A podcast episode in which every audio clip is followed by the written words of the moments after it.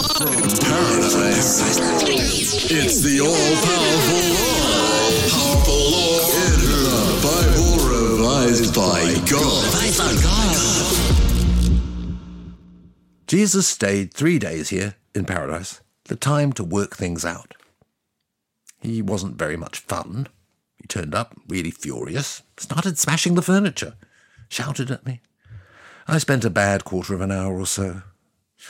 I was on the cross, damn it, why did you abandon me? I couldn't get a word in for 2 days, and then he calmed down a bit, played on the console a bit. I didn't try to appease him. I said, "Not happy, Jesus? Well, you won't like the next bit. You have to go back." And he says to me, "Go back to earth? As a man? Do you have any idea what it's like to be human? I'm not just talking about the nails in the hands, but you have to pee 2 or 3 times a day, sometimes as much as 6 times. Sometimes there's a thing on your back and you can't get round to scratch it with your hands. No, I've thought about this a lot, and Earth is finished for me. I'm staying in paradise." And I said back to him, "Okay, but you're forgetting something. I'm God. I'm your father. And I'm you too. It's not as if you have a choice."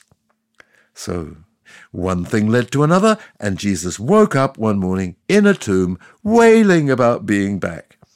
In the memory of God, no one had ever been seen so miserable to be resurrected. Furthermore, if one day you happen to come back from the dead, you'll see you have a kind of hangover. Nothing seems clear. Everyone threw themselves at his feet. Jesus asked where Judas was, because he'd come up with another joke about his name. Jude Asperger's. They told him Judas had committed suicide. He was overcome by sadness, and then an idiot called St. Thomas got really annoying because he thought that it wasn't Jesus, but a double of Jesus.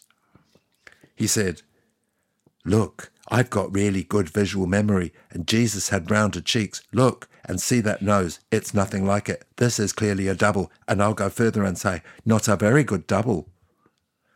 So Jesus shows him the holes in his hands, and he will say, "What now?" And St. Thomas, who was quite single-minded, stuck his fingers in the holes in Jesus' hands. Pretty unpleasant thing to do, you must agree, but insisted and said that it was a double that had holes put in its hands.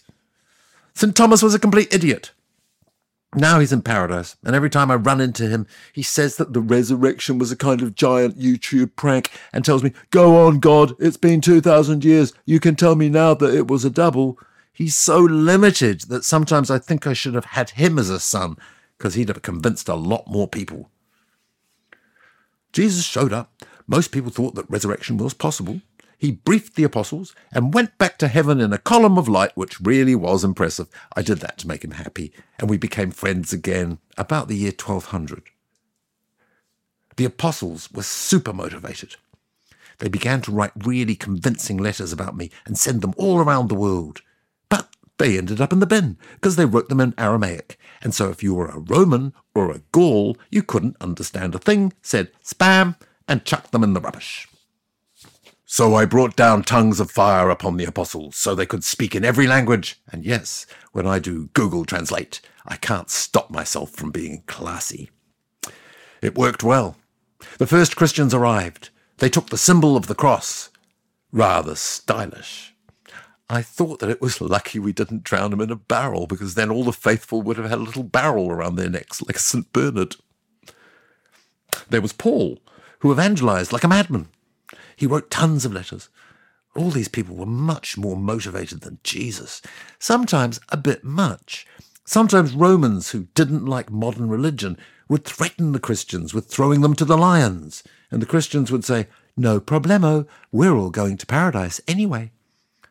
I went to see them and I said, "Calmos, it's not worth dying for this." And they thought I was the devil. So I thought about the lions and said, at least they'd have a good time. There was a church. Things are not 100% perfect in the church. I don't like the idea of infallible popes and luxurious domains, but there is at least Catholic relief. That's good. The church invented hell. You're nice, you go to paradise. You're bad, off you go to hell. This is not my idea. Hell doesn't exist, see? Hell is really a bitter idea.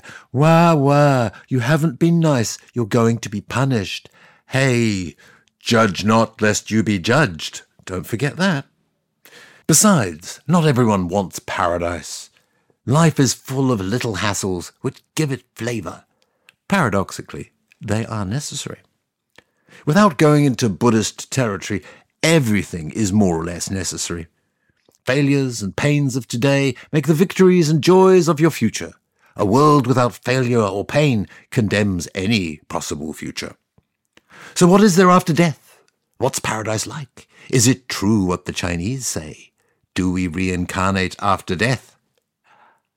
I'm not going to tell you for your own good. Fear of death is part of the recipe which makes humanity a unique thing. Take your time, enjoy, don't feel too guilty, and take advantage of what you can.